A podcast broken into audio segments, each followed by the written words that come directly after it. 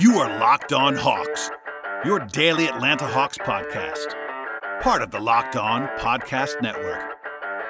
Your team every day.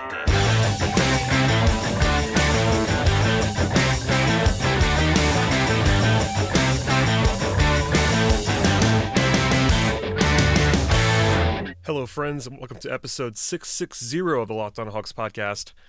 I'm your host, Brad Rowland. It is about 1.40 or so uh, a.m. Eastern Time on Sunday morning now after a Saturday night game. And uh, if you stayed up to watch the entire game, um, you are a diehard fan, to be sure. I'm fully expecting this to be the least downloaded podcast of the entire season that I do. Um, but the Hawks, if you missed this one uh, overnight or if you were out or asleep, uh, you were better off probably. But the Hawks lost this game to the Clippers by a final score of 150. You're hearing that right, 150 to 101 in regulation. Um, the top line thought to describe what happened here was that this is the single largest margin of defeat in franchise history for a regular season game. Um, that's not a misprint. Um, 49 points is the largest margin of victory for margin of defeat, I should say, for a regular season game in Hawks franchise history. It is the second largest overall. There was a 58 point loss. I'm not kidding about that. A 58 point loss by St. Louis Hawks um, in the 50s in a playoff game. But since the team moved to Atlanta, this is the worst loss um, that they've had in 50 plus years. And uh, yeah, it, it felt every bit of it, honestly, in the second half of this game. It was absolutely brutal.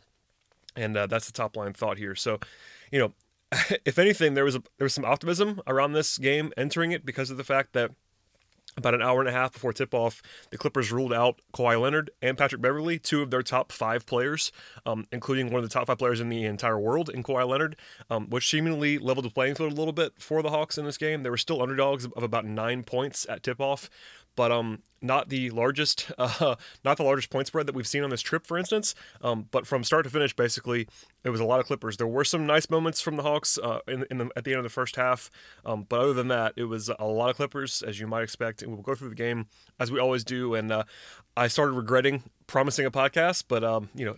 Let it, let it not be said that I'm not going to come through for you guys whenever possible. And uh, here we are to talk about this game. So, at the top, it was a bad start for the Hawks, as you as you might expect a 20 to 3 run by the Clippers to open this game that came on both sides of a timeout. Um, the Hawks actually got pretty decent looks in the early going. They were one of seven from the floor, though, plus a turnover. And uh, to set the tone offensively for the Clippers, Los Angeles scored in their first eight possessions. They had 20 points on eight possessions, which is. Uh, borderline impossible to be averaging two and a half points per possession for that long. And um, yeah, that kind of was a microcosm of what happened in this game.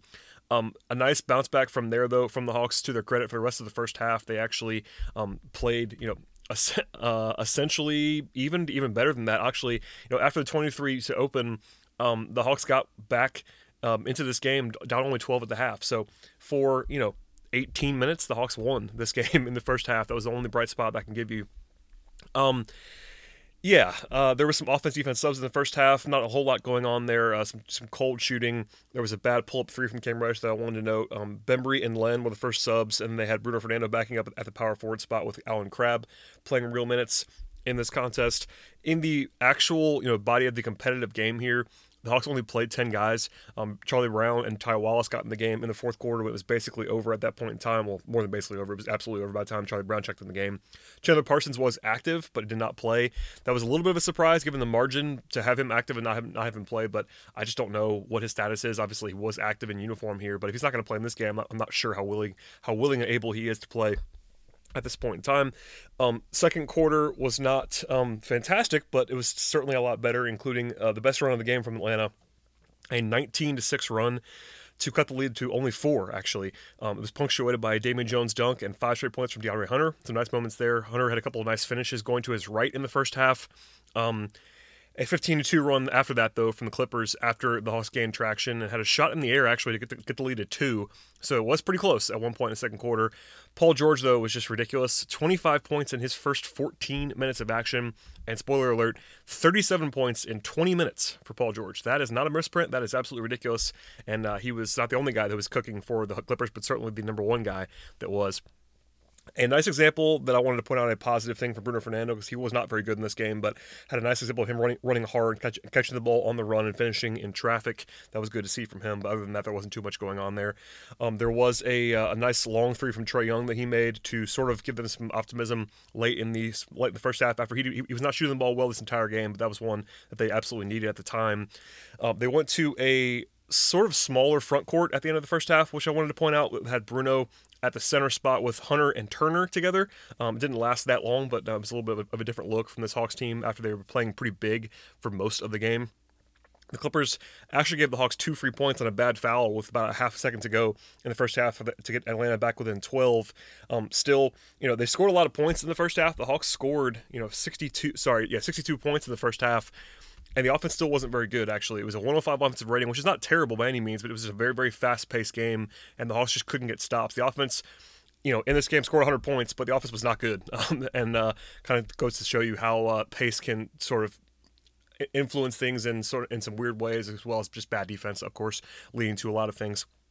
Um, in the first half, Evan Turner, at his first game back after a long absence, he actually missed eight games. This is his first game since October 28th. He had 11 in the first half. He was one of the few bright spots in this game. Uh, had 11, didn't score in the second half, but still a nice return from him, um, all things considered. And there was, um, you know, defensively, you know, it wasn't as bad in the first half. I will say it was not good, but still wasn't quite as bad as it was in the second half of this contest. Um, I'm going to cut most of this short in the fourth quarter because it was absolute garbage time. But there was a three by Trae Young from 27 feet away to get the Hawks back within nine on the first possession of the second half, and that was where the uh, positives really stopped. There was a nice block from Damian Jones on Mo Harkless at the rim. It was a sort of a highlight play, and a nice. Uh, sequence from Cam Reddish, which is probably his best moments of the game, other than absolute garbage time, when he had a nice in control move for a bucket from floater range, and on the other end of the floor, he blocked Zubac's shot at the rim. It was a good sequence from Cam uh, in that spot, although he was not very good in this game, of course. Um, an 11-3 run by the Clippers to get to get the lead back to 19 with about seven and a half minutes to go in the third quarter, and that was that was basically the end of the game. We didn't know that at, at that point in time. Obviously, when it gets to 19, it's teetering on the edge, but uh, that was absolutely the end of the game in retrospect.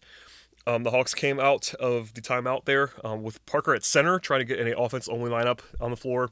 That didn't last very long, though. They put Bruno back in the game, and uh, it snowballed from there. There was one nice sequence from Jabari Parker where he flashes patience at the rim on putbacks. I've been really impressed with the way that Jabari has uh, exercised his finishing around the rim, of course, this year, but everyone's paying attention to the dunks, and they should. Um, but Jabari's uh, patience in the lane has been pretty impressive to me. Uh, defensively, though, in this game, he was a mess. He was not the only one by any means, but uh, some of the positive trajectory from Jabari's defense this season, he's not been great by any means, but has been better, at least giving effort. He was very bad in this game, and I wanted to point that out. Even before the game got out of control, he was really rough defensively. Um, the Clippers had 99 points in the first 32 minutes, and then they actually scored 51 in the final 16 minutes, which is even worse, but just a whole lot of bad defensively. Um, late in the game, uh, the, the Hawks were I guess it was not. I mean, it was over, but the Hawks were only, only down like 28 or 30 at this point in time. It was still in the third quarter. The Hawks used a lineup of Ty Wallace, DeAndre Bembry, Cam Reddish, Evan Turner, and Damian Jones, which is just not going to be able to score under any, any circumstances. I know people always point this out that I talk about lineups in some weird circumstances here, but that's probably your worst lineup offensively that you can put on the floor. You know, aside from just playing like centers at, at, at the guard spots, Wallace, Bembry, Reddish, Turner, and Jones is uh, about as bad as an offensive lineup in the NBA can get, honestly. Um, with the, especially with the way that Reddish is playing right now, he's the only guy really that has much much of a floor spacing ceiling on that on that roster. He's just not he's not making shots right now. So a bunch of non-shooters and a couple guys who can sort of play make in some ways, but yeah, that's not going to work. And it didn't really matter at that point in time, but still uh, pretty brutal. The Hawks scored uh, with, with, that lineup on the floor for some of this time. By the way, the Hawks scored five points in the last six ten of the third quarter. And uh, if it wasn't already over, it was at that point because the Hawks got up, got down by 30, and that was the end of that. The fourth was complete garbage time the entire way. I was actually surprised that Trae Young played at all in the fourth quarter. He did come back in to open the fourth quarter, I guess, for one last push. It did not that did not work, obviously, and um, it spiraled out of control. The Hawks, you know, the Hawks only scored five points in his first seven and a half minutes of the fourth quarter. They did get to 19 in the fourth make it look a little bit better, but in the second half, it was 76 to 39. That is as bad as you think it is, obviously. Um, the Hawks shot 29% from the floor in the second half, with 22% from three, and three assists to 10 turnovers. The Clippers shot 57% from the floor, 61% from three, and 16 assists for the Clippers in the second half. And uh, aside from a flurry from Cam Reddish in the last three and a half minutes of the fourth quarter when it was absolutely garbage time, um, there wasn't a whole lot to say. The Hawks got down by as many as, as many as 52 points in the in the second half before settling into 49. Um, Reddish, with that flurry, did help his numbers a little bit for the season, but people were asking me what his numbers are, and um, yeah, through uh, through all these games so far, you know, it's it's still a very small sample size, about you know one seventh of the season so far. Um, 25% from, from the floor and 19.5% from three from Cam Reddish. That's uh, not great, particularly when he made his last three shots of this game. So um, we'll talk more about individual players in a minute, but big picture items for the offense and defense. The defensive rating was 135.6, which, you know, given the fact that the Hawks could give up 150, you might have thought it was a little bit worse than that even. But uh, yeah, it was unspeakably bad defensively in this game. Part of that I would say probably a small part, but still part of this of, of, that was the Clippers were unconscious at times in this game. Obviously, George with 37 points, 20 minutes speaks for itself. Also, the Clippers were 33 of 35 from the free throw line. That included 26 of 26 from Lou Williams and Paul George. Um, that's not exactly sustainable, but still, the Clippers did their part. Um, the Hawks allowed them to shoot 17 of 33 from three. That included 11 makes combined from George and Jerome Robinson off the bench. And the Clippers shot 54% from the floor. They had 30 assists. The crazy thing about this is that the Clippers scored 150 with 21 turnovers. The Clippers had more turnovers than the Hawks did in this game, and they scored 150. That, that, that's what the shooting was 69% true shooting for the entire game in a very, very fast paced contest. That's really bad. Uh, and obviously, the Hawks' defensive numbers are going to look out of whack now for a while based on how bad this game actually was. You know, the defense was really bad. It was abhorrently bad. Most of the game, I will say a small portion again, was the Clippers making a lot of shots, but yeah, it speaks for itself. Offensively, uh, things created in the second half. It's a little bit unfair. The fourth quarter was again pretty much pure garbage time for the last like 17 minutes of this game, so that makes the numbers look a little bit worse offensively. But still, a 91 offensive rating for this contest for Atlanta. 38% from the floor, 25% from three. They, they, they, get to the line 37 times, including uh, 12 for Trae Young. But um, aside from that, not a, not a whole lot of positives. 19 assists versus 19 turnovers. They're going to lose most of the time doing that. And uh, there were very, very few bright spots offensively for this Hawks team, as you might imagine. So, with all of that as the backdrop, we will take a quick break and come back to talk about the individual players in this game, as we always do. All right, we are back to talk about the individual players, and uh, again, my apologies for the breakdown here, but and also thank you for listening to the podcast. Really, I say that all the time, but I especially thank you today. If you click download and listen to the podcast, you are a you are a true diehard fan. Um, to the bench first in this contest, DeAndre Bembry was minus thirty in twenty five minutes. That's probably a little bit misleading. He wasn't absolutely terrible, but he was not good in this game. Six points. Um, did have four assists, two steals, but four turnovers. Had a couple of out of control plays. Had one nice finish with his left hand um, when he kind of cut through the defense and had a nice finish. But other than that, uh, not a whole lot going on there for Bembry. I mentioned before Evan Turner had 11 points in the first half. That was kind of all he did, but still 11 and 5 in 15 minutes. He was probably the only bright spot off the bench in this game for Atlanta. Good to see him back on his feet with the Achilles. We'll we'll see how that responds on a back to back if he's even going to be playing tomorrow. They might just rest him anyway with a back to back and the way that he's been coming back from injury. But a nice a nice rebound there from Turner. Uh, Ty Wallace didn't do much in his limited time. Not even, not even really worth discussing, honestly. Um, Allen Crabbe, 15 minutes, two of four from the floor, one of three from three, had five points and two rebounds and two steals in 15 minutes. He didn't have too much going on. You know, his, his spacing does provide some elements, but right now he looks to be a little bit rusty um, still after the first two games he's played, which is not a big surprise. He missed you know six months of basketball, so expectations should be should be kept low for Crabbe. I think ultimately he will he will be able to help the Hawks with, with his floor spacing because the Hawks just need shooting. But right now he's probably not a positive in uh, much of other other ways of the uh, game right now. Alex Len took a step back in this game after after two very very positive showings. He had five points, three rebounds, an assist, and two turnovers in 18 minutes one of five from the floor. His defense was not so bad, and again, you know, minus nine in 18 minutes in this game was actually really, really good compared to everybody else. So, you know, he tried to anchor the defense a little bit better than the other guys did, but yeah, not too much going on there. Charlie Brown, same thing, five five minutes. Uh, it's all garbage time, so my my shoulders will shrug at that point in time. Uh, Bruno Fernando, 17 minutes, six points, three rebounds, two assists. A lot of highs and lows for Bruno. I do think that uh, the highs were limited in this game. Couple, I mentioned one before about the uh, catch and finish and traffic, but the thing with Bruno right now is that he just doesn't know what to do. Honestly, it's I'm trying not to be too mean about it because he is a rookie, and rookie bigs, especially rookie bigs, even more so than wings and guards, have a lot of uh, learning curve defensively in particular. But Bruno's just kind of you know right. Also, the Hawks are doing him no favors right now, playing him at the four. He's not equipped to do that. Uh, it's a personnel issue more than anything for this Hawks team without Collins, without Carter on this trip so far. And, you know, Bruno can't play the four, but even beyond that, he's just kind of a rookie right now, running around with no real purpose a lot of the time. He's still a physical specimen that can do a lot of things well, and if you see him play well and flash well, you will like what you see. But right now, he's just kind of lost, and um, you know, I, I, don't blame him too much. But he's sort of a candidate for me. One, everybody gets back, maybe to go to College Park for a while. Um, you heard Chris Kirschner say that on the podcast a couple days ago, and I it kind of stunned me a little bit. But at the same time, with the way that he's looking in terms of just not having experience right now, it wouldn't be the worst thing in the world to have him go play 35 minutes a game in College Park. So we'll see if that happens eventually. But right now, they just can't afford to do it with the lack of bodies that they have on the roster.